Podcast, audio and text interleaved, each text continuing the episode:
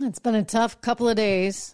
We're on day five right now. We've learned that 22 Americans have been killed in the Israeli massacre done by a, a group of terrorist animals. We're going to get into all of it, but we're going to start first on the news of the Speaker of the House. Hey, maybe a little good news in that, you know, maybe we finally have one, although it may not be who you want. I'll tell you that. We'll see because, you know, last time around, what did it take? Like some 15 rounds before we finally got a Speaker of the House. It was rather incredible, was it not? 14 votes on, on number 15, Kevin McCarthy was confirmed. Now that was the warning sign if there ever was one, was there? Was it not? Hello, welcome to a live edition, everyone, of the Trish Regan Show. So good to see so many of you here, so many familiar faces. I want to remind you that we are brought to you in part by LegacyPMInvestments.com. If you're interested in investing in gold, if you're interested in investing in silver, this is the company that you need to go and see. Let me see if I can find their number here for you. I would give them a ring at 1 866 589 0560. Again, it's 1 866 589 0560. We'll put it in the show notes as well. LegacyPMInvestments.com. All right, let's get to business here because, as I said, we do have a new Speaker of the House on the way. Of course, you know, he's only gotten through round one, and that would be, that would be, drum roll, please, shall we? Steve Scalise. Steve Scalise, I know he wasn't necessarily everybody's first pick. I know a lot of you wanted to see Donald Trump in there. I know a lot of you, myself included, actually, were very interested in seeing Jim Jordan, only because Jim Jordan has this background in economics. I mean, he promotes that he was a wrestler in college, but he actually was an economics major, and we could use a few people who had their heads screwed on, right, as far as the economy goes these days. But Jim Jordan is now supporting Steve Scalise.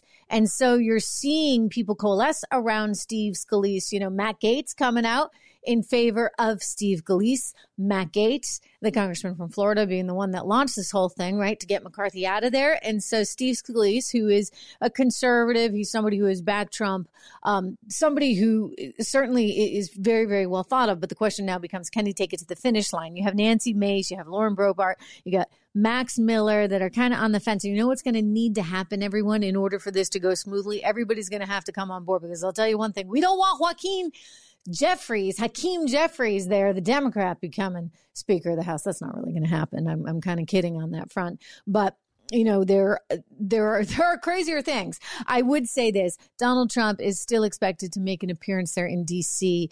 And while he had been supporting Jim Jordan, I want to point out that Jim Jordan is now supporting Steve Scalise. So look, I think the bottom line here is everybody's been a little shaken up by the events the last five days really that have been unfolding since the weekend. And there is a desire to kind of just jump on board with someone someone that can show some leadership. Again, I would only point out that Jim Jordan had the economics background. Jim Jordan has been all over all over the Biden administration in terms of trying to figure out just exactly what was going down there with Hunter Biden and I appreciate that sentiment and his inquisitiveness and his constant questioning and his desire to launch this impeachment inquiry, which it felt like, you know, with Ken McCarthy, it was like kicking and screaming, was it not? I mean, it just took forever and that was sort of surprising to see. So now we're at the point here where th- it's going to be taken to the floor and it's really important that all the Republicans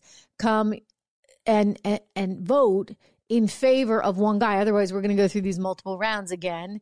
And should that happen, Donald Trump's like, hey, hey, you know, I'm here. I, I I'm willing.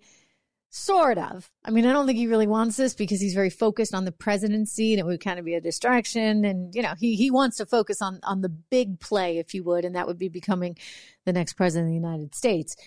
But he's still said, look, if push comes to shove and we're really in a bind, I'll, I'll do what I need to do. Remember Steve Bannon, of course, pushing this idea. I've showed you this sound before. Steve Bannon saying, look, if we could just get Trump in there for 100 days, he could really solve a whole lot of problems. And, and the feeling was, you know, that he, he would be able to kind of bring people together and also take uh, a red marker to the budget line. Here you I mean, the images that we're seeing. Forgive of, me, no, of, wrong, wrong sound. Uh, anyway, you, have seen it a couple times Steve Bannon really making this push 100 days of Trump, wanting to make sure that he's in there to kind of help solve some of these things. So, whether or not we really are able to uh, see that, I, I don't think it's going to happen. I don't think it's in the cards. I know a lot of people would like to see it, but that's something that um, would really be kind of far fetched at this point. At this point, you got Matt Gaetz coming out in favor of Steve Scalise.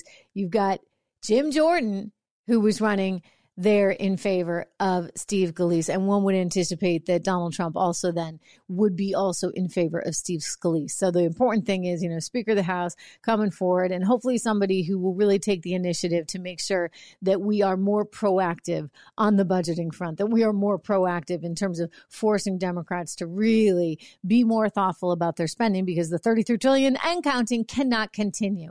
I mean, despite what Biden's new plan to forgive student loan debt yet again. I mean, they just keep coming forward with all of these ridiculous handouts. And uh, you know it's it's a sensitive time. Right now we're learning that it cannot be done that the, the israeli funding cannot be tied to the ukraine funding. So that little sort of maneuver that some might have been hoping for is is probably going to be gone. There's a lot of focus obviously on israel right now and Ukraine funding, let's face it, I think the American public has become increasingly fatigued with. I think the the American public is disappointed to say the least in the amount of graft that we have seen there in Ukraine because when you're asking for $24 billion and you learn that they have to keep firing the defense ministers as well as the defense minister deputies because all of this money is going off to, you know, I don't know, Dubai, well, then you got some problems. The other fear, of course, is that some of these weapons, et cetera, may have been sold off in sort of underground channels. We do not have any proof of that thus far.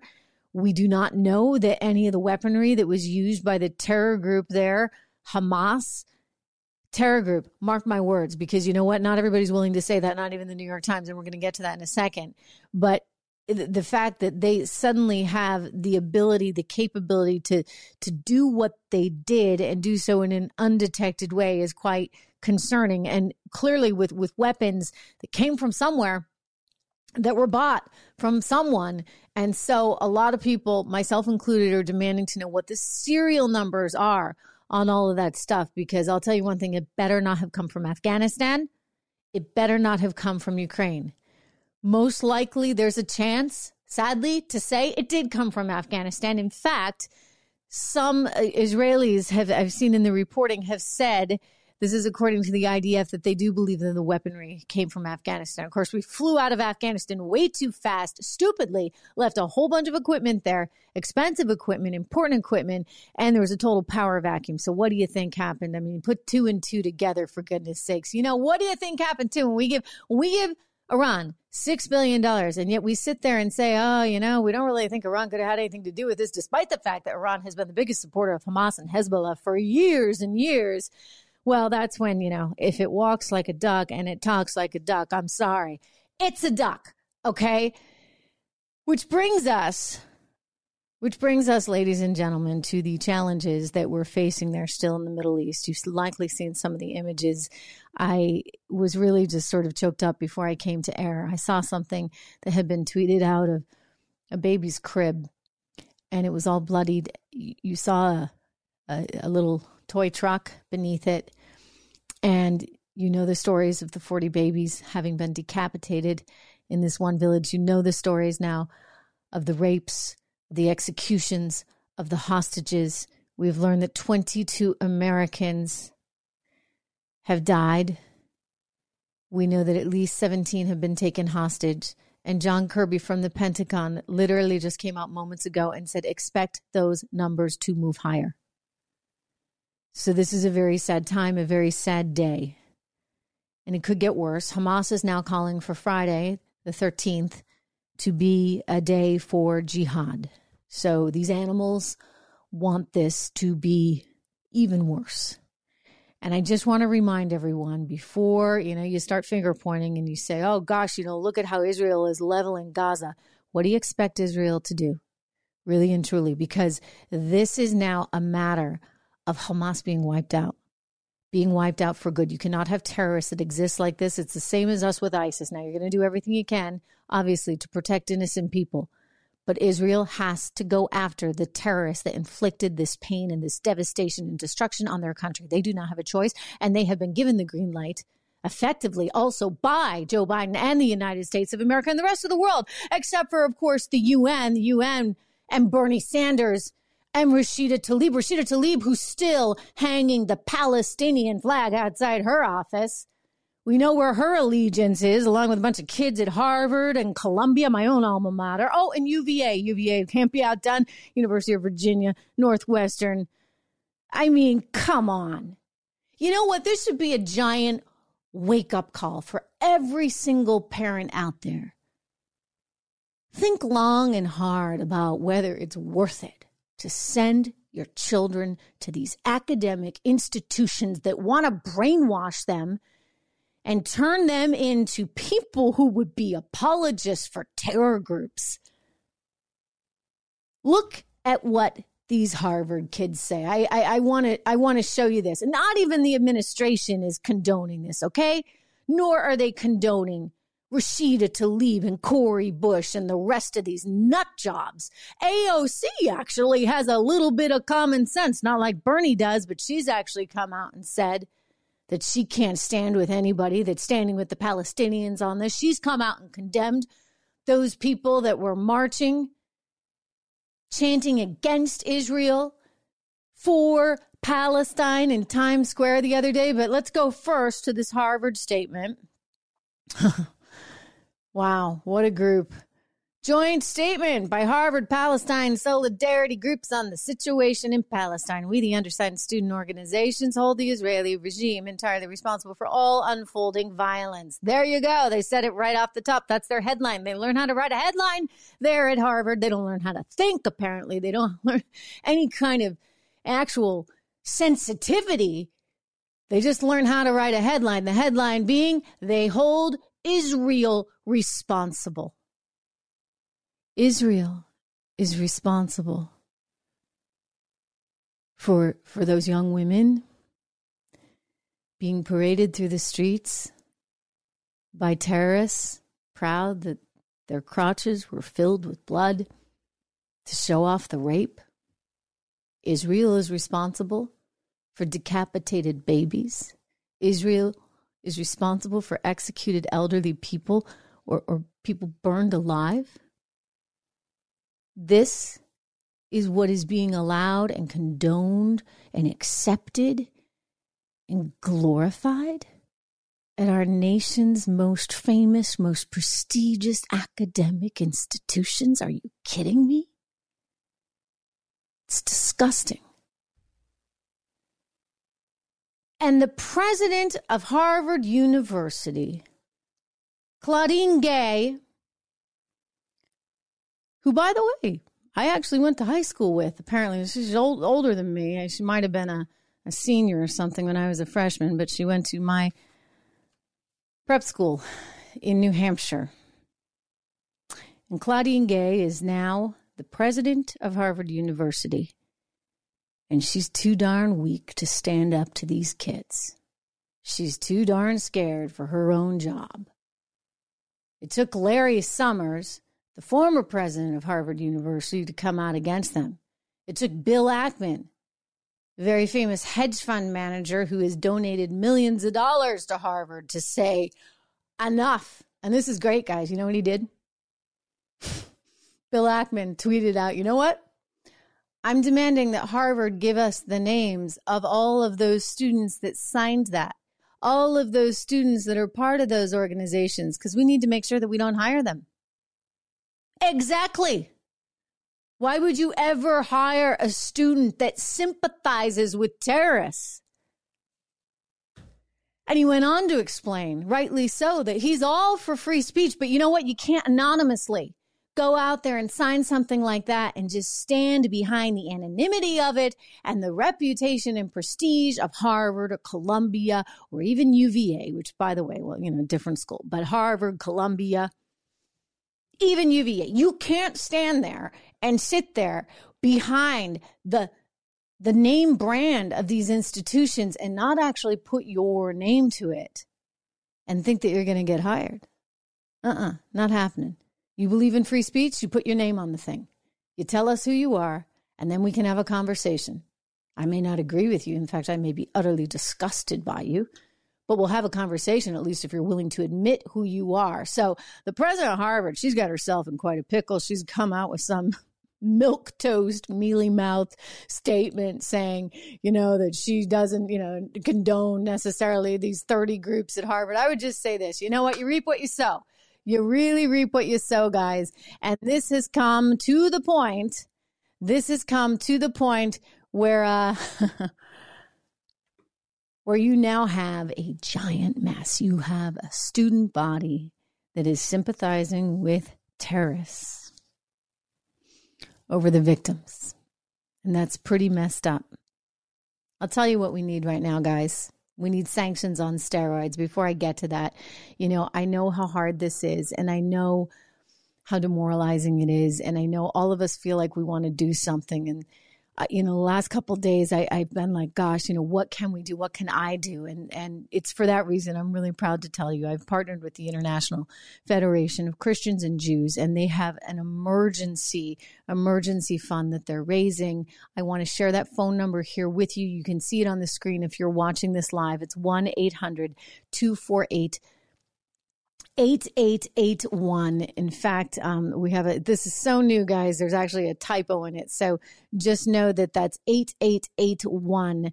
Again, it's the International Federation of Christians and Jews. They have an emergency uh, pool of capital that they're raising to go into these communities and help these poor people in some of the worst, worst places. 1 800 248 8881. I will put that number in the show links as well. I will put their their link if you want to go online and, and donate. Listen, it doesn't take much.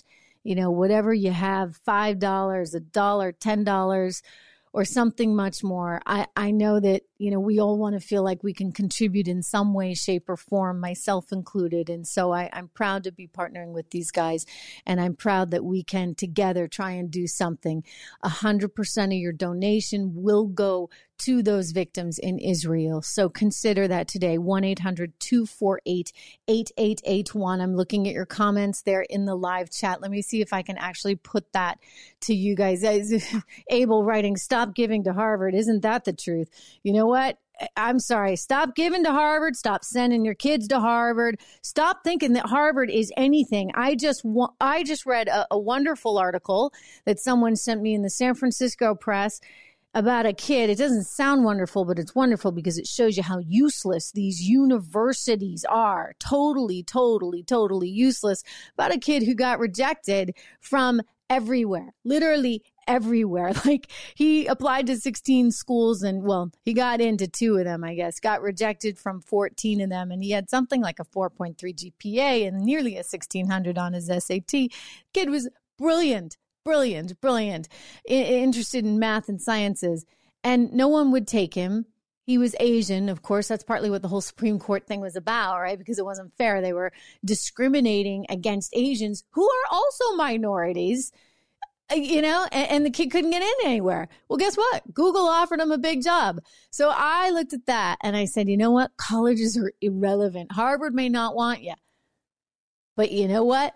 Google still does because Google is still a capitalist enterprise. And that is, that's just the reality. Okay. So these stupid schools with their stupid kids who are off in la la land, enough, enough, enough. That is not the real world. But you know what the real world is? The real world is a place where we need sanctions. I'm going to get to that in just a moment. But before I do, as I said, do what you can if you can. Any little bit helps to, to, to help the people on the ground, the victims in Israel right now that are dealing with all of this tragedy and this horror 1-800-248-8881 that is the number it's the international federation of christian and jews Have you seen the New York Times? We talk about the colleges and these academic institutions. We talk about the likes of Bernie Sanders and Rashida Tlaib. Well, you know, the New York Times is no better. I want to share with you an article. This was pointed out on Twitter and they went back and looked at some of the archives. So this is,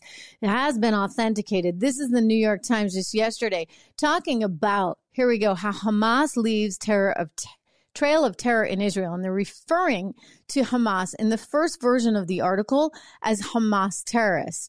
And then remember that, remember that, guys, Hamas terrorists. You see it in bright yellow. Well, then shortly thereafter, they published another version of the article and they changed Hamas terrorists to, uh, take a look, Hamas gunmen.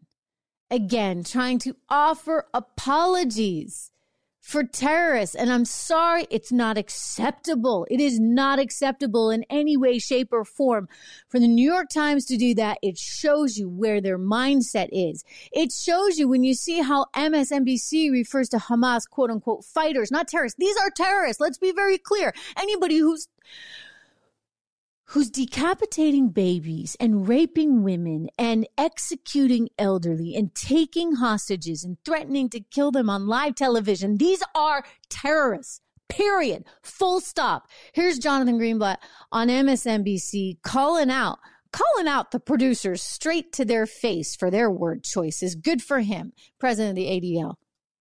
So while I am sad and cope, trying to cope, I'll be honest, I am angry I am angry with the world that allowed the dehumanization of Israelis and sanitized the terrorism of Hamas. I must say, I love this show and I love this network, but I've got to ask who is writing the scripts? Hamas? The people who did this, they are not fighters, Jonathan. They are not militants, and I'm looking right at the camera. They are terrorists. It is a barbarian who rapes and brutalizes women, who tear, kills children in front of their parents, and then brings them over to Gaza, who literally, we've heard all these reports, and we know these aren't just reports. These were filmed gleefully by the barbarians who committed these grotesque crimes. They filmed, for example, an elderly woman in her home in one of these towns. They burned her alive in her house because she was too infirm to take out. And, you know, parading women, bleeding from the crotch because they were raped throughout Gaza while people hoot and holler and cheer. So look, you know, when we say, oh, this was an escalation, it was bound to happen, I am sorry. This was a massacre that was pre planned. This was not destined to happen. It is not normal to shoot teenagers in the back, hundreds of them. So I just think, like, guys, get the story right. And all these pictures of, like, you know, m- missiles or the rubble in Gaza, please talk to the Israeli mothers and fathers who lost their children. Talk to the, grandchildren whose grandparents were seized as hostages.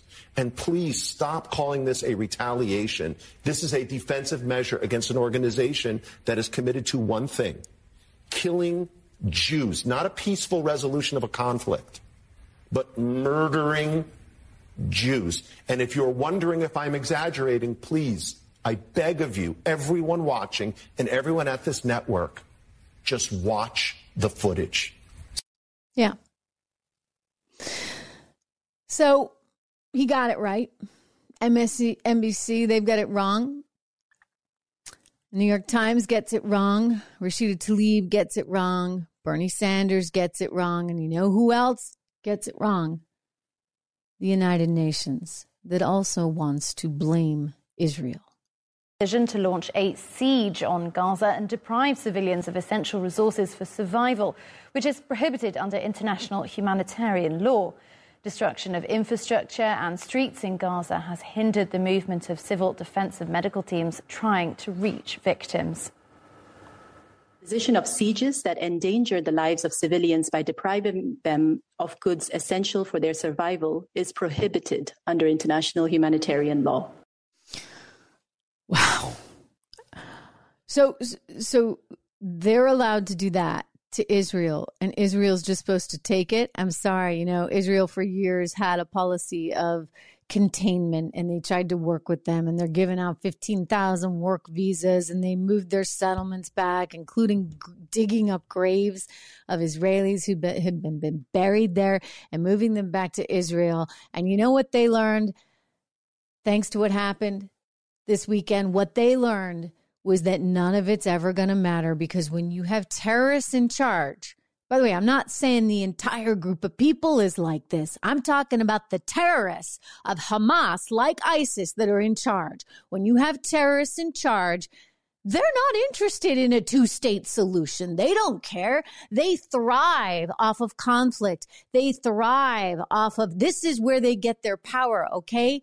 And, and, this is how they manipulate their people. And when we can't stand up for any of this, I'll tell you, there's not a lot of hope for us. Let's talk about the the Kardashian girl, uh, Jenner. What's her name? Kyle Kylie Jenner. You know, I don't talk about the Kardashians much because I don't have a whole lot of, you know, whatever interest in them. But this is uh, Kylie Jenner, and she she she stood with Israel for like a few hours. Okay, a few hours on her Instagram account, saying that she was now and always standing with the people of Israel. So she did that until, oopsie, what do you know? People got a little upset. And so suddenly she took it down. She lost like two point something million followers. I'm sorry, girl. Take a stand, okay? Or don't frankly don't because you're a fashion model that sells makeup or something like so just don't take a stand. We don't need to hear it. In fact more entertainers just need to not take stands. Leave that to people who try to actually put some thought into this okay? Because once you take a stand like you got to own it. You don't you don't go running for the hills and say oopsie you know oh gosh i lost my 2 million followers you know me, guys, like you know me, like I take all kinds of stands. I get in all kinds of trouble in all kinds of places, right? I do believe I'm not at Fox for a reason. That's okay. It's okay because I have my belief, I have my conviction, I have my pride, and I have my soul, and I have you. And there are going to be times when you love me and you agree with everything I say. And there are going to be times when you're like, oh my gosh, I can't believe I ever listened to that woman. but hopefully, hopefully more than not you agree with me. But even if you don't, it's still important to watch because you know that whatever I'm saying comes from a place with a lot of heart and a lot of soul. And I'm not the kind that will just say one thing and say, oh my gosh, I lost my followers. Ooh, gosh, I better change my tune. Well, I'll tell you who's going to lose more than just followers, and that would be these ladies over there at the squad. AOC, of course, is is coming out condemning what she saw, rightly so, there in Times Square. The pro-Palestine movement, where people were just really, I mean, they just they'd make your skin crawl. You're like, who are these animals that are actually chanting about how wonderful this is that that children are being slaughtered and women raped and people being killed. The death toll now upwards of a thousand in Israel. Who could those people possibly, possibly be? Well, AOC came out and condemned them. Rashida Tlaib, Cori Bush, none of them are doing so. Ilhan Omar, nope, nope. Well, guess what? They're going to find themselves in a lot of trouble and it's going to be more than 2.3 million followers that they lose. It might be more like 2.3 million dollars because who in the Democrat Party will give these people so much as a dime? Even the White House now came out and said how despicable they are. Imagine that. KJP, watch her here. Uh, what is the president's message to members of Congress who seem to be equating the Hamas terror attack with actions that were previously taken by Israel? Look, here's the thing, and which which which congressional members? Well, there have been some members of Congress who have called for a ceasefire, and they have not gone as far as uh, backing the administration's call for support for Israel. So, look, uh, I've seen some of those statements this weekend, uh, and we're going to continue to be very clear. We believe they're wrong. Uh, we believe they're repugnant, and we believe they're disgraceful. Uh, our our condemnation belongs squarely with terrorists who have brutally murdered, raped, kidnapped hundreds, hundreds of Israelis. Uh, there can be no equivocation about that. There are not two sides here. No, there are not two sides. Did you hear that, Bernie Sanders? Did you hear that, Rashida Tlaib? Did you hear that, New York Times? Did you hear that, Washington Post? Washington Post, who, by the way, today announced it's laying off 10% of its staff. 240 people there at the Washington Post will be laid off.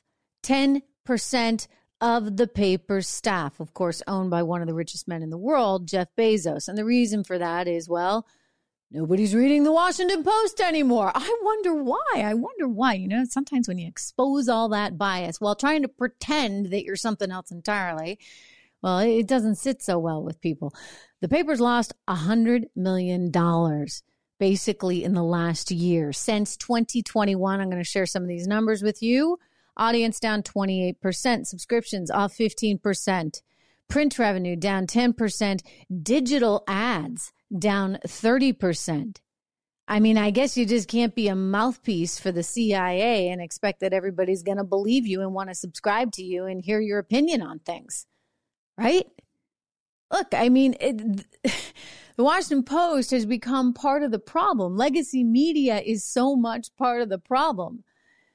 And, and, and when you've got government trying to feed a narrative from the top down, telling you that oh Hunter Biden's laptop is nothing but Russian disinformation, misinformation fed to us courtesy of Rudy Giuliani via the Russians. And then it turns out, no, no, Hunter Biden's laptop was all real and he was under investigation by the FBI. When you try and sell us that storyline, or you try and tell us that there was no chance in HELL that that coronavirus could have ever come from the Wuhan Institute of Virology, while the Wuhan Institute was actually studying coronavirus bat viruses, including with some $600,000 in U.S. taxpayer funding. Well, you know what? People get a little tired of that. Tired of that. Yeah, because you sit there with your journalist thing with the capital J, and people figure out you're really not all that. And you don't really know what you're talking about. You're just being spoon fed something by whatever administration or opposition, because that's what the Democrats were when Trump was in power. Opposition wants you to print, and they cut off their subscription. Again, with authenticity being really the most important thing right now. It's hard to find. Is it not? I mean, because if you're authentic as a journalist and you work for a big organization, and if you dare to say, like I did, hey, you know what? You need a strong economy to fight this thing, coronavirus, that is. We should not be shutting down the economy. We should not be seeing the market tank by 2,000 points. And beware, the left will use this as an issue when our economy tanks, which I predicted it would, even though it shouldn't have it shouldn't have, believe me, because we never should have shut things down. We should have taken care of the people that needed to be taken care of. When you say things like that and your network is like, well, then it, it reminds everybody, it reminds them that authenticity again is what matters. And so these big institutions, whether they be big newspapers or whether they be the, you know, New York Times, there's a reason why Bari Weiss left the New York Times. She was kind of sick of it, right? Because she didn't she didn't appreciate the the micromanagement that they had on their reporters. I mean, it's a very new day and I think good journalists with strong convictions and hopefully they have them. You got to you know, you got to. I'm sorry. You know, you can give both sides and I try to always give you guys both sides, you know that, but eh, to pretend like I don't have a point of view would be silly or to pretend that you know I, i'm one side of the like it, it, it just doesn't it doesn't make any sense. And and i'd add this if i don't have a point of view then what are the what the heck am i doing here? Like why would you subscribe to me? Why would you listen? Why would you watch? Why should i even bother? A journalist a writer should be thought provoking they should look at every story and come away with a sense of their own conviction. That's what I do. I look, I, I observe. I, I research. I try to figure out what do I think? I have to know what I think before I come on and explain it to you. Even if I'm going to explain every single side and, you know, we can talk. I know, I know it's not fair to the Palestinian people, believe me, and it is a tragedy and it's going to be awful. It's just going to be awful. But I also know what just happened and what transpired in Israel unprovoked. And I say that unprovoked because, again, I look at what Israel has done over the last however many years. I remember when there was the war, maybe back in 2006, and they were doing everything they could to, to really, you know, get, as I said, they dig up graves and move them out of these, these Palestine areas. And, and what has it resulted in? Just more hatred. So the whole containment theory has not really worked. It just haven't, hasn't worked. And so, sure, you know, maybe down the road you'll need a Marshall Plan and this, that, and the other. But the first thing you got to do is you got to get rid of the terrorists. And unfortunately, it's going to come with a lot of bloodshed. And I guess we're just realists on that front. But I have to have a point of view. I do have a point of view. And you know what? The Washington Post, it pretends that it's all things, but it has a point of view. And that's straight from the administration. And that's why subscriptions are down. And that's why digital advertising is down because you know what? There's no, there's no authenticity there anymore. I look at other networks, MS MSNBC. What are they about? I mean, they, they, they seem to be the Rashida Tlaib network. When you hear this guy, here he is, an apologist, basically for, for Hamas, a terror organization, going on and on and on about how bad it's going to be in Gaza. Okay, yes, we know it's going to be bad. But can you explain what just happened in Israel for a minute? Watch is unable to decipher. Um, there are no front lines in Gaza, Andrea, as you know. There are no places for these uh, civilians to go. Even the civilians who absolutely categorically reject and denounce everything that Hamas may have done, they just simply have nowhere to go. This morning, there was a lot of questions being put on the Egyptian government as to whether or not it was going to open the border between Egypt and Rafah. And as the Egyptian government was contemplating that, uh, there was an airstrike by Israel on the main road that leads out of Rafah, which is the last city in Gaza before heading into Egypt, uh, rendering that road inoperable to be able to deliver goods and services or perhaps even uh, fuel supplies or medical supplies into the people of Gaza, and certainly deterring anyone from trying to leave. So as you can imagine right now, the United Nations, international community, those on the ground there, uh, are describing what has already been a humanitarian disaster and a humanitarian catastrophe just becoming worse and worse by the hour. And, Ayman, we only have about a minute left, but historically, the Palestinian Authority has gotten weaker and weaker. Yeah. Look, so, you know, they, they have a viewpoint. I, I get they're trying to give all sides. That guy, I don't even know his name. He's some weekend anchor. He's going on and on about the whole problem was the Abraham Accord. Let me tell you, the Abraham Accord thing, that was the best thing that could possibly happen in the Middle East. It's the best thing that could have happened to Joe Biden. I hope to goodness that he sticks with that because that might be the only thing he gets done in his administration. It was started by Jared Kushner, son in law, Jewish son in law of Donald Trump continued by Donald Trump. The whole idea was to get Saudi Arabia and Israel together, along with Jordan and Egypt, and basically get the whole region on board. And then you have the Shiites over in Iran who would basically be squeezed out. And so they wouldn't quite have a voice at the table. But you know what? They've been so difficult, they couldn't have a voice at the table. Well, that was really opposed. It was really opposed by a lot of people, I would say, within the so called deep state. I mean, think about the special envoy to Iran, repeated reports that they're unconfirmed. I have not confirmed these reports. And so I'm cautious about even telling you with them, but I encourage you to go look at Tablet Magazine. There's a few others as well that cite the special envoy to Iran during both the Barack Obama administration as well as Joe Biden as being overly sympathetic. Some even called him an Iranian spy, but overly sympathetic to Iran. I'd like to see his bank records. Thank you very much. Hope there was no funny money being transferred there.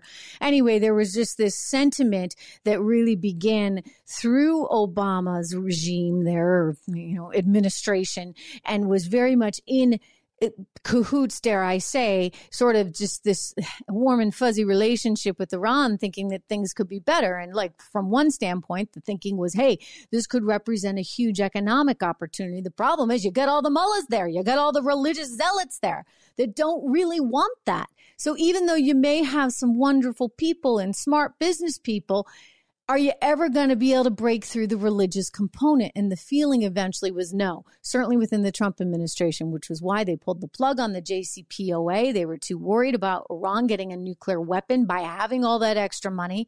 And yet, when Biden came back in, you got the special envoy, the same one that was there during Barack Obama, he came back into town, becomes the special envoy again. He was fired under mysterious circumstances just a couple of months ago. But a lot of people believe basically that the U.S. government had been infiltrated, but by too many people that were effectively pro Iranian in their thinking. Just look at the academic institutions. They were certainly infiltrated, right? That's why Harvard and Columbia. I mean, so sad. My own alma mater there. Where, by the way, like I just want to say, I knew a lot of kids at Columbia that had actually been part of Israeli Defense Forces. So a lot of students that may share dual citizenship as American and Israeli, they would go over and work in the IDF for their time and then come back to school. And they were just always incredible students, stellar students, because, you know, they, had real world experience, shall we say. So uh, Columbia saying what they said, I mean, this is really problematic. It shows you that Iran certainly had a hold on something, right? Certainly was making these inroads both in academia while simultaneously, according to some of these reports, possibly in the administration and State Department as well. So when you say, like, how could this happen? Why would we be giving $6 billion to Iran? Ask yourself, what the motives were of the people that are behind the scenes. I don't get it. I don't know why you give them $6 billion. You gave them the hostages. We did the hostage trade. Don't we like not pay for hostages? And I love how Tony Blinken keeps telling us, well, it's their money. It's their money. No, it's not their money because guess what? You sanctioned them.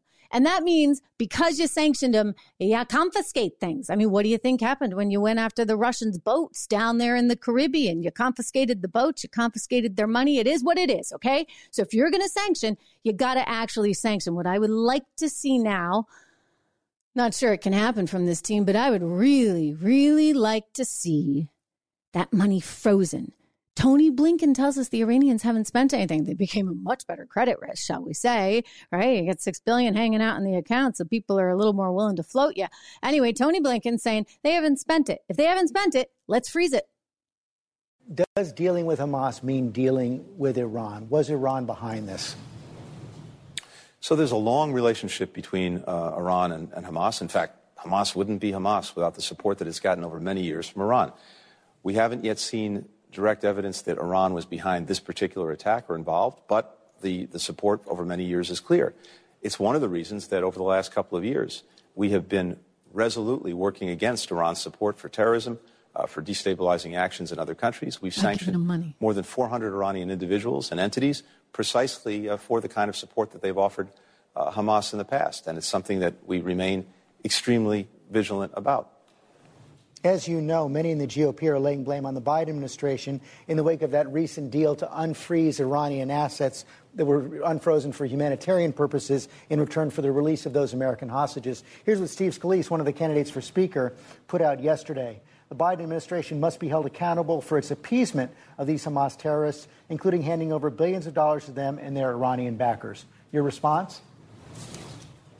Well, look, I'm not going to comment on, on specific uh, comments by individuals. I can, I can say this.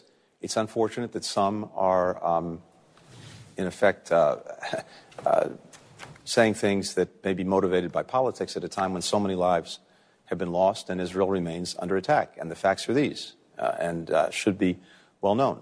Uh, this involved Iranian resources, not American taxpayer dollars. These were resources that Iran had acquired from the sale of its oil that were stuck in a bank uh, in this case in, in, South Korea, they have always been entitled to use those funds under our law and under the, our sanctions for humanitarian purposes. Uh, and the funds were moved from one bank to another to facilitate that. Uh, by the way, not a single dollar from that account has actually been spent uh, to date. And in any event, it's very carefully and closely regulated by the Treasury Department to make sure that it's only used for food, for medicine, for medical equipment. So uh, some who are advancing uh, this false narrative they're either misinformed or they're misinforming. And either way, it's wrong. No, buddy, you're wrong. You're wrong. That's not a false narrative. You're just talking your stinking book, okay? You're talking your book. Because here's the reality money's money, meaning it's fungible. I don't care if you tell me it's dedicated to this or it's dedicated to that. By the way, you can buy this with that. you know, food for oil, oil for weapons, whatever. You know what? Money is money. And so once they have it, they can say, oh, yes, this is going to charitable purposes. But then just as easily, it can be deviated, diverted to other things. Or maybe, you know, you, you buy those charitable things, the food, the water, whatever it is, and then you trade it for other things. Okay. That's just the way the real world works. And you know that, Tony Blinken. But he thinks that we're all pretty simplistic. And clearly he doesn't think much as Stephanopoulos. Of course, Stephanopoulos is not going to bother challenging him on any of this. So what he said was actually fundamentally wrong. But I would say this this is what, oh, and he was right on this. It's not technically our taxpayer dollars, right? It's their money. But if we're sanctioning them, we can take their money. You see? That's what sanctions are about. And what we need to do is sanction, sanction, sanction, and sanction some more. I mean, look, I, am a big believer in this. Before you ever commit any resources in terms of weaponry or people, you sanction, you use money, you use that financial leverage as much as you can, and you tell everyone out there, you know what, we're not going to do business with you. Hey, China, we're out. We're not going to do business with you if you're doing business with Iran right? Like that's just the way it needs to work for sanctions. So he says nobody's touched the 6 billion. Okay, fine. Nobody's touched the 6 billion. Let's freeze it then. We have the ability to do it. Freeze it until Iran can prove to us that one, it had nothing to do with this attack, which the Wall Street Journal reports it did, and two, that it's committed, fully on board, committed to seeing a peaceful resolution to all of this in the Middle East. And third, it is committed to wiping out Hamas and getting rid of all its religious zealots that are trying to control its regime. Then we can talk. Then maybe we can do business. Until then, there's no there there. Anyway, I, I want to get back to these media stories because I started to tell you a little bit about the Washington Post. I started to tell you a little bit about Fox, and I want to tell you some more about ABC because ABC is about to see a whole big shakeup. And it's not just because of Whoopi's latest. Did you hear what happened there? On that show the other day, let me see if I can share this one with you. Whoopi Goldberg who uh, I know there's no love lost there with you and Whoopi. She felt just terrible because, you know, there was so much going on, so much going on that it was just really hard to remember that it was actually what Indigenous Peoples Day. Come on, like Indigenous Peoples Day. Give me a break, guys. Give me a break because you know what? Like, I don't have a problem with Indigenous Peoples Day. If you want to like celebrate that, just go celebrate. But why do you have to like trash Columbus? Like, uh, uh, you know, the, the Italians, by the way, it's not like it's not like they're the wasps. I mean, Italians have been through their own set of challenges and the prejudice that they've been subjected to in the United States of America has been very real, and they're very proud of Columbus Day.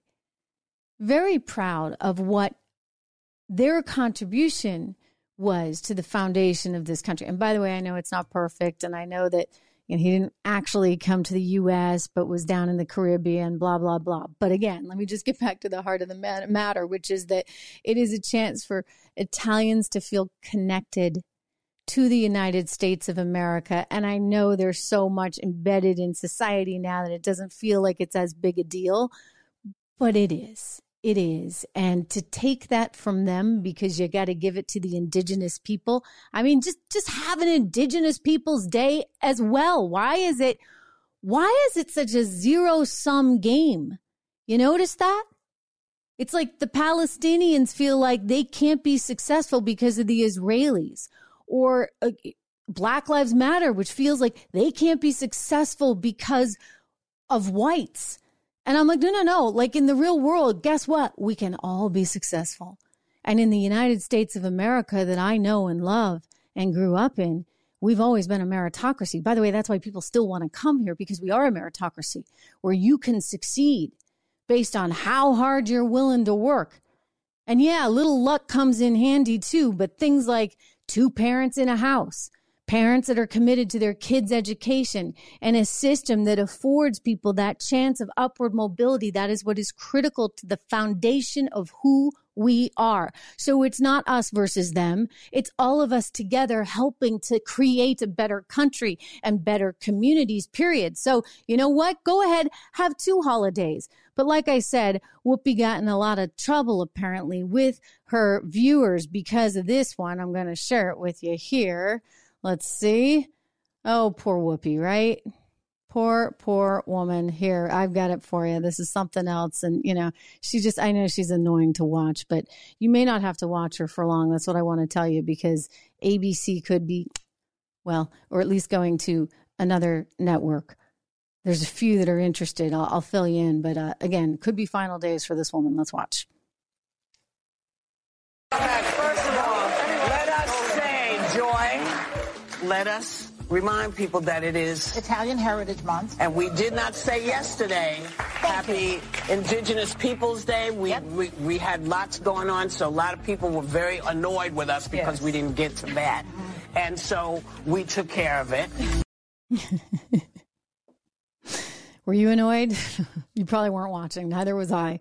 So you know what? We didn't notice that she didn't even acknowledge it Indigenous Peoples Day, but apparently some loyal viewers actually did.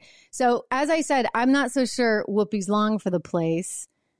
As I mentioned earlier, the media business is changing and it's changing really fast. Whether it's Washington Post losing subscribers to the tune of what, 15% since 2021 with an audience that's down 28%, print revenue that's down 10%, digital ad revenue down 30%, or whether it's other networks like CNN. Wow, mess over there. You know, they keep going through management teams, but they can't figure that one out.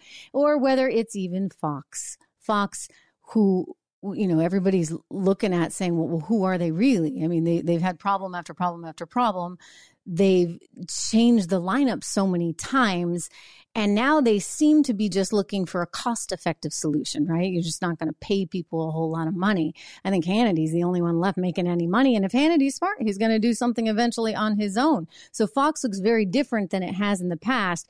And their digital numbers are not so hot. Digital is the future, right? Because it's that authentic style that's well you know i realize not such the bells and whistles like you might have had at the cable networks but you know we do okay right right? A reminder to subscribe hit that subscribe and hit the bell. We do okay over here and it's just me. So there's no there's no sort of entity in the way. And as a result of that, I think you're going to see more people migrate to these kinds of platforms. So whether you're listening to my podcast on Apple Podcasts, I hope you are. I hope you are. Make sure you go and download it subscribe to it. Doesn't cost anything. I'm there every single day. Please do me that favor. It's the full audio version of the show. Or whether you're here participating in the live, live chat, and I'm going to get to your comments momentarily. You know what? This is a different kind of media in a very, very different style. And so Fox can't do that. And you know what? MSNBC can't do that. And CNN can't do that. And they can't also do that for, for reasons that are, well, just institutional because of cable agreements that are in place. In other words, they're paid by these cable companies to deliver content. So it's not really fair. If you're paid by the cable company, how can you go out and stream simultaneously? You can't and the contracts don't allow them to do it. So they've tried to find workarounds. CNN came up with its CNN digital thing, which was a complete disaster. Unfortunately for CNN, I, I, don't know. I think they're trying to resurrect it in some way. And then Fox News decided to come up with Fox Nation, which has also been a complete disaster in various ways. Now we don't actually have hard numbers on it anymore. They, they interestingly stopped releasing these hard numbers after Tucker left. I do remember so many of you saying in the live chat and in the comments below that you pulled the plug on your Fox Nation subscription either after I left, Lou Dobbs left, Bongino left, or Tucker left, right? Like there's been a whole bunch of us that have left. So you know, I appreciate it and I'm glad that you're over here. But Fox Nation has been challenged in that way because they've got to offer a very, very different product online. And, you know, viewers are mad and they, they kind of question what is it that Fox stands for. I do question how long that network is going to stay as we know it and whether or not Lachlan Murdoch, who's now going to be officially in charge in just a matter of a couple of weeks. His dad is stepping down. That would be Rupert. Whether he's going to be able to take the cash flow from Fox News, which earns a ton of money, and actually invest in new businesses that might give the company a real future. I don't know how smart he is. I do believe he went to Harvard.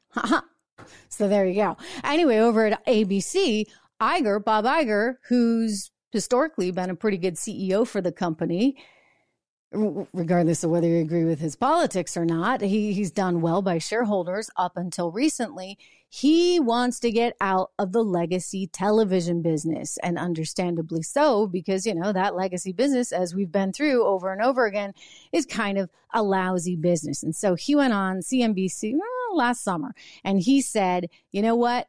It, it, it's basically something I want to sell. And he wants to get, he even wants to get out of ESPN. And so he's looking to do that. And that's the reason why I say Whoopi Goldberg may not be there as long. Or if she is, she's not going to make as much money because Iger's going to sell it to a private equity shop that is basically just going to bleed it for cash until it can't anymore, or it might sell it to another network. Uh, several have expressed interest, but they're cheap and they're not going to pay a lot for it. And by the way, once they got it, they want to squeeze the profitability out of it until they can't anymore, which means you're not going to have big salaries for these name anchors. So that that's the upside I guess for you.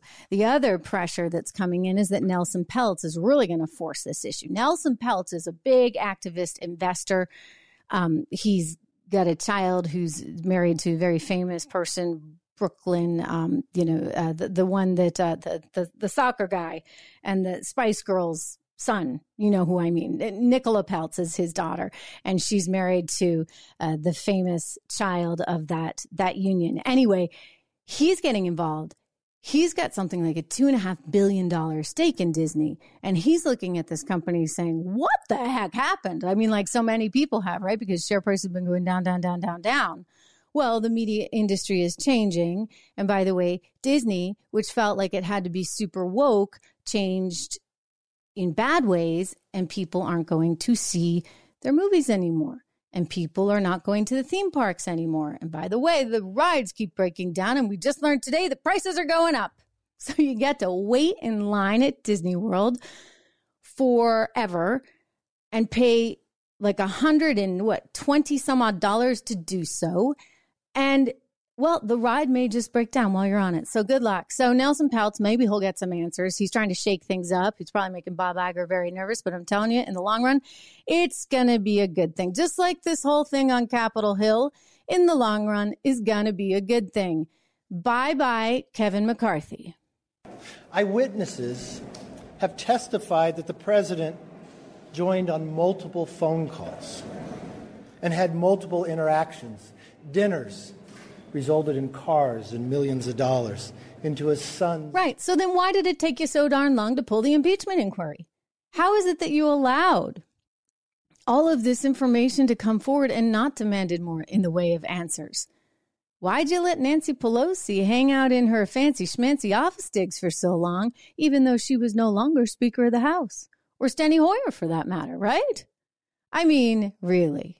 So Kevin McCarthy's gone, but they've got to figure out who the next one is. And I just hope to goodness it's not going to be Jeffries. I mean, it's not. I don't think it would ever come to that. But at this moment in time, you know what? Trump will be needed. Donald Trump says he's going to go to Capitol Hill this week. And he is saying, if I have to, I will become speaker. So right now you got a situation where yes, in the sort of preliminary round one, Republicans are nominating Steve Scalise and a whole bunch of people like Matt Gaetz, who's kind of a rabble rouser, and also Jim Jordan, who was up for speaker too. They're all coming out in favor of Scalise. Scalise is seen as kind of a hero. Remember Scalise had that horrible situation where he was he was struck by a bullet um, in that in that baseball game that they had. I mean, just just really horrible situation. But anyway, Steve Scalise now is seen as sort of the chosen one. He's kind of the quote unquote establishment pick. He's not really establishment, but you know, I guess compared to Jim Jordan or Donald Trump, he would be in that case. The question is, will he see enough support? As I mentioned, you've got some holdouts. You got Nancy Mace, you got Lauren Boebert, you know, a few of them, and they, they kind of need everybody on board here. Max Miller, they need everybody there. And so maybe the answer is if, in fact, Donald Trump comes in and kind of puts some pressure on the likes of Mace or Boebert, maybe then you will actually see the Republicans fully then in support of Steve Scalise. It would be good to have a speaker sooner rather than later.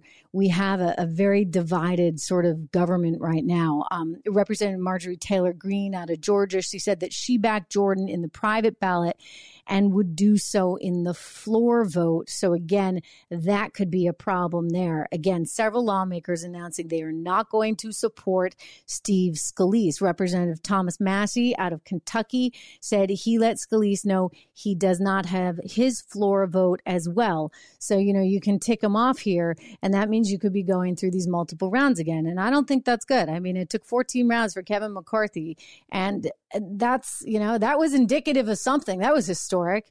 And then we had the historic outing of McCarthy. He says he won't run again. But we got a yeah, we get kind of a, a, lousy lousy thing going on. I hope they get that together sooner rather than later. It's important, right, for the party. Um, again, my my pick would have been Jim Jordan because uh, what was that? What was that line in the the Tom Cruise movie? You know, you had me at hello, you had me at economics.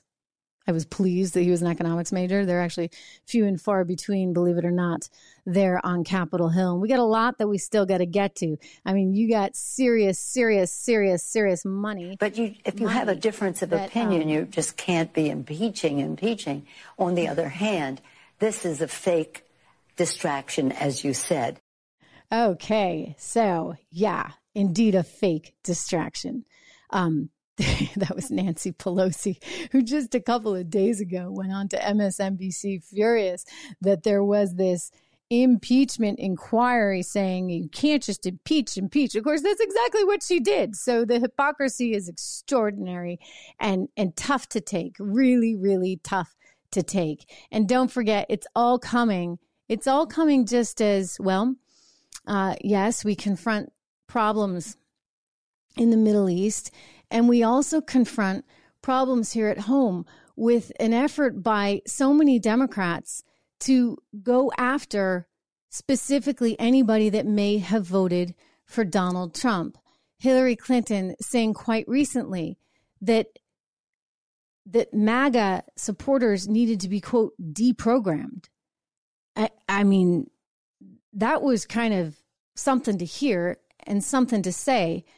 I would only argue that in light of what's going on with our border, in light of what's going on overseas, I would really prefer that our federal government focus more critically on our border. You got millions of people seeping through undetected at a time when the leader of Hamas is calling for this jihad. And you've got some crazies out there online pushing some really insane narratives, including this one guy on TikTok that's quite disturbing that uh, is basically calling well for for the kind of stuff that Hamas is calling for, and and that's uh that's something that we need to to think about and and consider certainly in a time like this, in a time where we should actually be focused inward, I think, as a country on making sure that we don't have any terror threats, as opposed to focusing on, oh, well, who might have supported Donald Trump? Heck, we need we need that wall. Biden's Biden's building one apparently. One question on the border wall. The border wall, the money was appropriated for the border wall. I tried to get them to reappropriate to redirect that money. They didn't. They wouldn't. And in the meantime, there's nothing under the law other than they have to use the money for what was appropriate. I can't stop that. Good. I'm glad you can't. Because I think we need that wall. I think, you know, if anything, uh, we need to think long and hard about where our sympathies are. Remember when John Kerry met with the Iranians in 2018? It came out September of 2018 that Kerry, he admitted he met with Iranian officials over the nuclear deal. Again, when I'm telling you that for some reason there seems to be this sentiment in these Democrat administrations, it's very, very pro Iran. And he wanted to protect that JCPOA agreement for some reason because, you know, that was under his watch and everybody's protective of their stuff. And in doing so, may have, dare I say, led us in, in a sort of bad way. I mean, how is it that U.S. intelligence had absolutely no idea any of this was happening? How is it that Israeli intelligence had absolutely no idea that any of this was happening? I, I, I again, I, I, encourage you. I put the notes up in the chat or the number up in the chat if you if you want to do something to help the people of Israel right now. Do what you can, anything you can. 1 800 248 8881. I'm so proud to be partnering here with the International Federation of Christians and Jews that are on the ground trying to help every individual in Israel that has been affected by this horror. And they are going to some of the very worst places and they are doing what they can. I, I, I think this is so important. I'm proud to be part of this. I partnered with the IDF a couple years ago, or the, the an organization that was raising money there for the Israeli Defense Forces. I was so proud to do that. I'm proud to partner with these guys because you know what? They need your help. They need your help right now. All right, let's go out to some of your comments, to some of your ideas here. I've been watching them all come in. And as I said, this is a live, live show. Sometimes you guys wonder, am I really live? Yes. I'm here. I'm live. In fact, if you watch closely, sometimes I go to the wrong soundbite. That's how live I am. I'm telling you, I'm kind of a perfectionist, so that would not happen if it was a taped show. Those things would get fixed indeed. Anyway, I'm reading from some of you guys. Oh, Larry, thank you so much. Thank you. Thank I I, I appreciate um I appreciate your sentiment. I love having you guys here. Jeff, it's good to see you as well. It's really, really, he's making the point that it's obvious who the people want to become president. Look, I'm going to say this. You look at all of these polls right now, and they really show, again, more and more strength to Donald Trump, which I just think terrifies the left. But the reason for that is pretty simple his policies worked. Some people say, oh, he's an isolationist. And I'm like, not really. That, that, that it's not an accurate way of describing him. I actually think he felt very passionately about trying to do everything we could to stay out of conflicts. He never wanted any human life to be sacrificed. But I'll tell you, if they come after us, he was going after them with all he had. And you know, all these countries, they thought he was completely crazy. and that can work for you to a certain extent, right? I mean, I think even Kim Jong il was like, hmm, you know, what do we do about him? And and Putin was like, what do we do about him?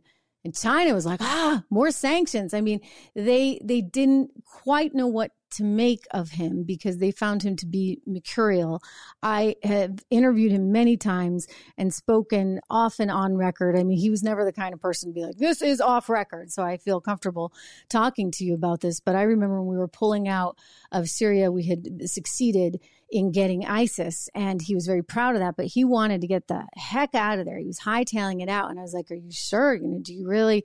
We are just having a, a conversation. I think he was going to come on the show or something, and I, I was sort of surprised. And he was he was so emphatic and almost emotional in our conversation about saying that he was not going to lose one American life if he could help it over this conflict that they'd been fighting for thousands of years. We did what we needed to do. We got rid of ISIS and now we were going to move on. I mean, he did leave some, a small contingency behind because he didn't want what happened in Afghanistan, right? Where, you know, the weaponry got swept up possibly by some bad people, including possibly by Hamas.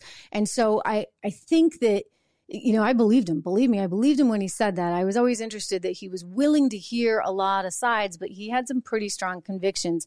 And one of those convictions included making sure that he kept U.S. troops safe. He wanted a, a very strong military but a military that didn't jump into needless conflicts. As we look at what's going on right now in Israel, by the way, very, very aligned with Israel. Don't forget, it was his administration that moved the embassy back to Jerusalem, something that so many people had talked about for so long. Nobody did it until Donald Trump. So the policies were really, really, really solid. And I don't believe, you know, he was a classic isolationist. He actually, remember, they went after us and uh, we went after Soleimani hard. I, we got them right? So it was it was very much an environment during the Trump years where you didn't mess with the US of A. And by the way, that's how it should be. Walk softly but carry a big stick. To quote Roosevelt, I mean that's what we need. We need all the power and all the might to do what we need to do. But for some reason, I don't think anybody really takes Joe Biden seriously enough. I don't think they take this administration seriously enough. So he hands Iran $6 billion. And if the Wall Street Journal report is true, which I kind of think it probably is, and they greenlit this attack on Israel, then what does it tell you? They just flew a giant FU flag straight in the face of, jo- of Joe Biden and the White House. That's that's, folks, what Iran just did. But let me temper that because we want to be cautious in an environment right now that we don't get ourselves into World War III. So, this is Israel's fight right now. We support Israel. We acknowledge that they have every right, just as we did after 9 11, to go after Al Qaeda. We mistakenly went into Iraq and got everything sort of jumbled up. And remember, suddenly everything became confused. And really, that was a war about oil resources in retrospect. And perhaps some leftover ideas from previous administrations. Don't forget Cheney's bias, etc. Right? That that led us down a path which had consequences that we are still feeling today. So that wasn't right. But if you can act smartly and in a contained way and take out all of the Hamas leadership, then Israel will have been very successful in doing what it needs to do. In other words, you're not containing, you're not working with Hamas anymore. You have to write them off. They are terrorists, given what they did. And because they are terrorists, they need to be obliterated. You obliterate them, and then you say, okay, we come back to the table and what's next? And you don't go around the world and say, okay, let's go here, there, and everywhere, which is kind of what happened after 9 11. And that was our mistake. And so I think that Donald Trump, the reason why so many of you are saying, wow, it's really amazing to see him climbing in the polls. It's again because of the policies that kept us safe and kept us economically strong. I feel like his only mistake, his big mistake, really, was shutting down the economy, which yours truly tried to warn about right there on live television. Don't shut down the economy. Like hours before he did, because I really felt that that was, in effect, a, a kind of trap not just for him politically, but for us as a country economically. And you look, for example, at what, say, Sweden did, where they did not shut down their economy and they've come out far, far ahead of, of really where we are. Same same number of deaths, unfortunately, from a, a comparative standpoint. But you look at their kids in school. New study today that AP was reporting on. I mean, ACT, not SAT, but ACT. It's another college placement exam.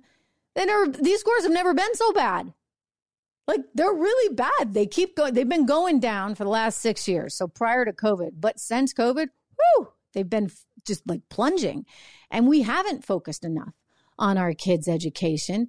And by the way, the teachers' unions are kind of running everything. The latest and greatest is that in Louisiana, in California, and in Connecticut, what do they want? Equitable math, equitable courses of study. In Louisiana, eh, eh, in California, they want to get rid of all honors classes or put everyone into honors classes, therefore getting rid of them because it doesn't feel good if you're not in the honors class. like, so what? What's the idea here, guys? You're just gonna bring everyone down to that level, not allow anyone to to rise above. Why not this? Hey, let me go out on a limb and suggest that maybe instead of bringing everyone to the lowest common denominator, why don't you actually help the kids that are on the bottom? Why didn't you try and have some meaningful change for them? Get them the right kind of resources and tutoring so that they can one day make it to the honors class rather than just destroy the honors class. I mean, this is this is what is so messed up. And there's a similarity. I know I'm going to get in trouble with somebody for saying this. So it's sensitive what I'm about to say and and you know, think about it. But there's a similarity here. I mean, the death, the destruction, the violence, none of it is ever excusable. It's awful. It's gross what's happening there in Israel. But the fact that some people are willing to okay it, that the students at Harvard somehow can justify this in their minds. Don't forget, Harvard is one of the birthplaces of critical race theory, CRT, this whole BLM movement, right, that comes from CRT that somehow justifies in some way, shape, or form looting or violence to get your way because it, it raises your stature and gets the attention of everyone so that you can get those reparations, etc. Again, instead of seeing the whole picture and the pie is one that can keep growing for everyone. It's not that you're here because someone else is here keeping you there. No, in effect, you you have every opportunity or should have every opportunity to succeed as well. And so there's a lot that can and should be done. I mean, you go back to the Johnson years, it's really remarkable. I was looking at some statistics about Black America and wealth in Black America during the, the pre 1960s. So if you go to the post Civil War era into the 1960s, what you saw was families succeeding and families getting educated and, and growing their net worth within the black community every single year. And it kept getting better and better and better. And then all of a sudden, it's like a bomb went off when the 1960s came around and Lyndon Johnson and his Great Society, which I'm sure he meant well on, actually had the opposite effect of destroying family, of destroying community, and therefore destroying the economic opportunity of so many Black Americans without having two parents in the house, by making people dependent, mothers dependent on Uncle Sam, on government.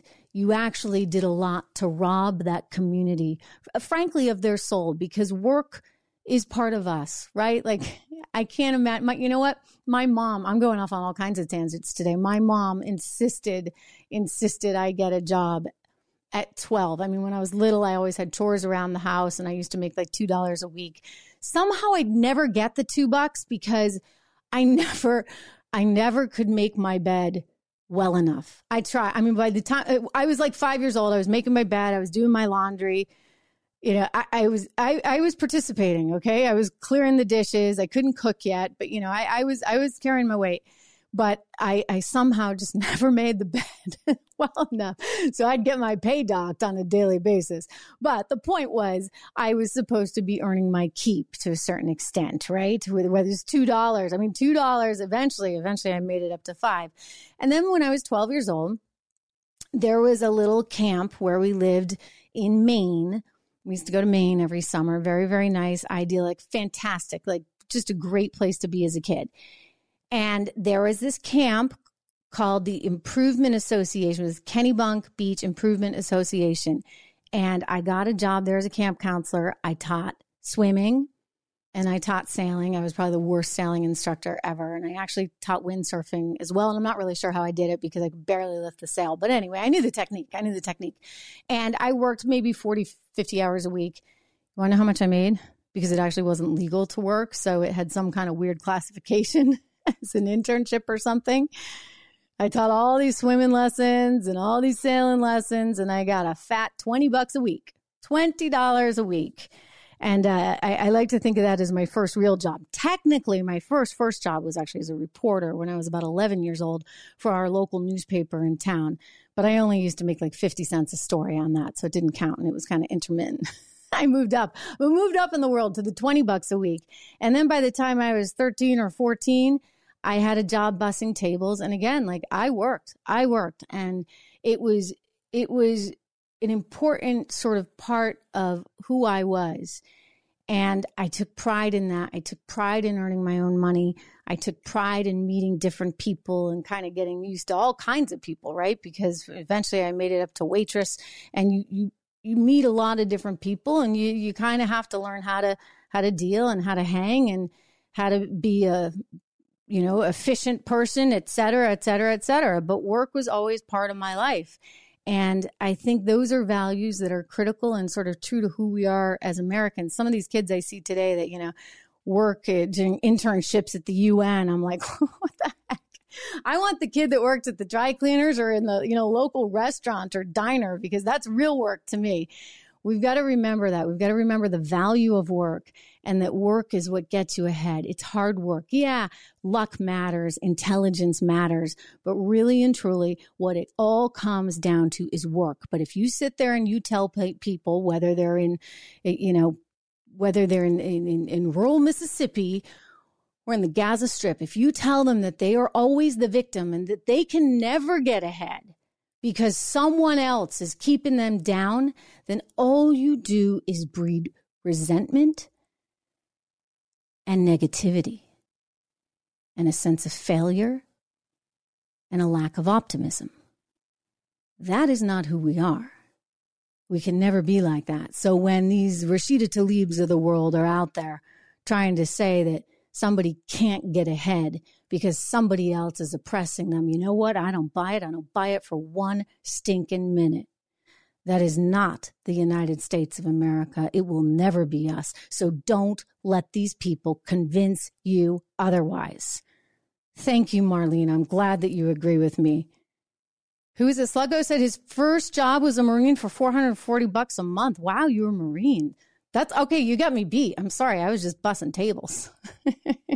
it's really good to see you all. Yes, Abel, I agree with you. I agree with you. They are pretty woke over on some of those network news stations. Vic is making the point that he's worried about China. I am too, uh, and Taiwan. Something to say on that, which would be consider the chaos that we have been experiencing since Joe Biden came to office. I'm not just talking about the economic stuff and the inflation. And look, I saw that one coming a million miles away. I actually tried, even during the Trump administration, I was like, whoa, when he came out with the second stimulus check and the Fed was doing its thing, I, I cautioned we had to be careful. And then Biden did what? Third stimulus check and multiple rounds of stimulus, including the Inflation Reduction Act, which I can't even say that with a straight face because he just printed more money. Anyway, that was very foreseeable. The international stuff, wow the international stuff is pretty darn terrifying because it's been one after the other. And I'm telling you, it really is like they just don't respect him and they think that they can run wild. All these other countries that have very sharp elbows right now, considering, considering that you know, Mexico's not doing a darn thing to try and contain its border situation. So everybody's flowing over right into here, and Claire the Biden's not doing anything. And these cartels, they're not afraid. They're sending everybody and making a ton of money while they're doing it. The fentanyl's pouring in to our region.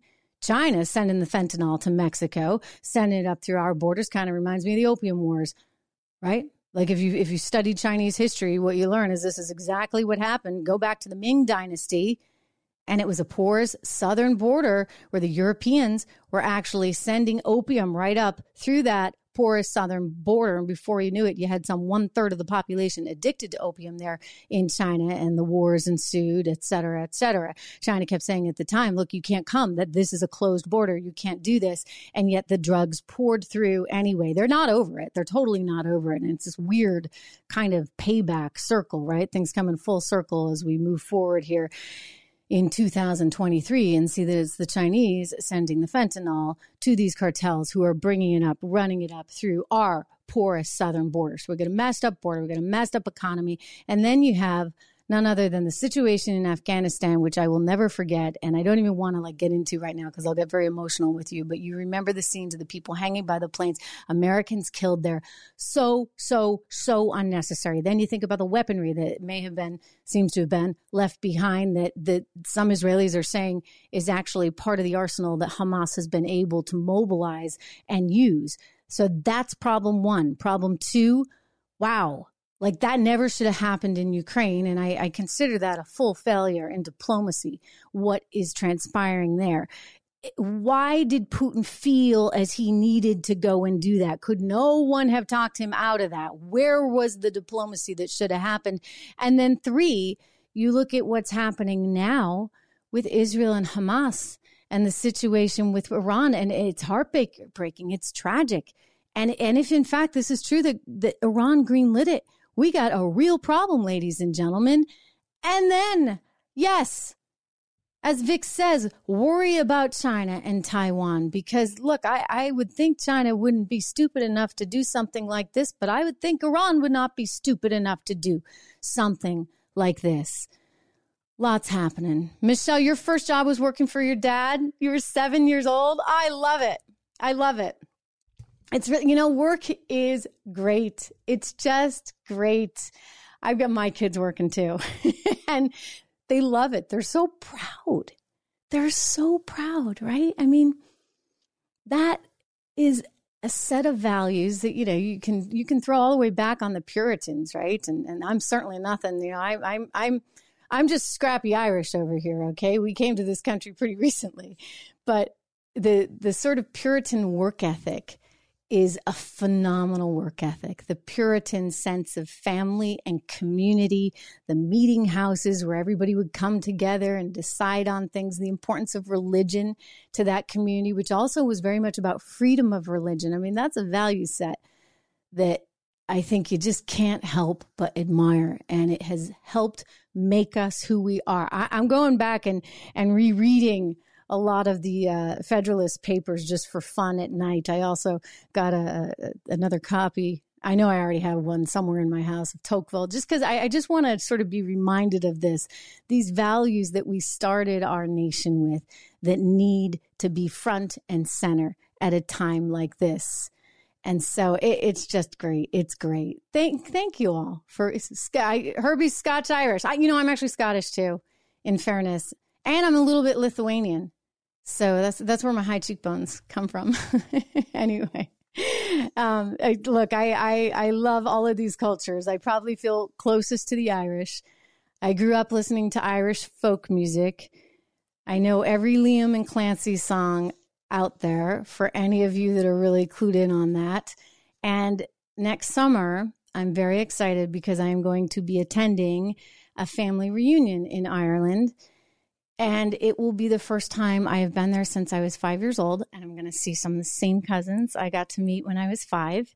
And it's a part of Ireland where they speak only Irish. I mean, they, they speak English too, but it's one of the sort of holdouts where they still speak Gaelic. They will not say Gaelic though. They, they, they call it Irish. And so I can't wait to go and I can't wait to introduce my family to, to all of them. And I think, you know, understanding your roots and where you're from, but also being proud to be American and being proud that this is our home base in our country, that's really critical. You know, when, when I was a kid in school, they talked about the melting pot and the salad bowl. I'm a melting pot kind of girl because I'll always be American first. Yes, I'm Irish, and that, you know, affects perhaps a lot of some of my values, but my values are American at core.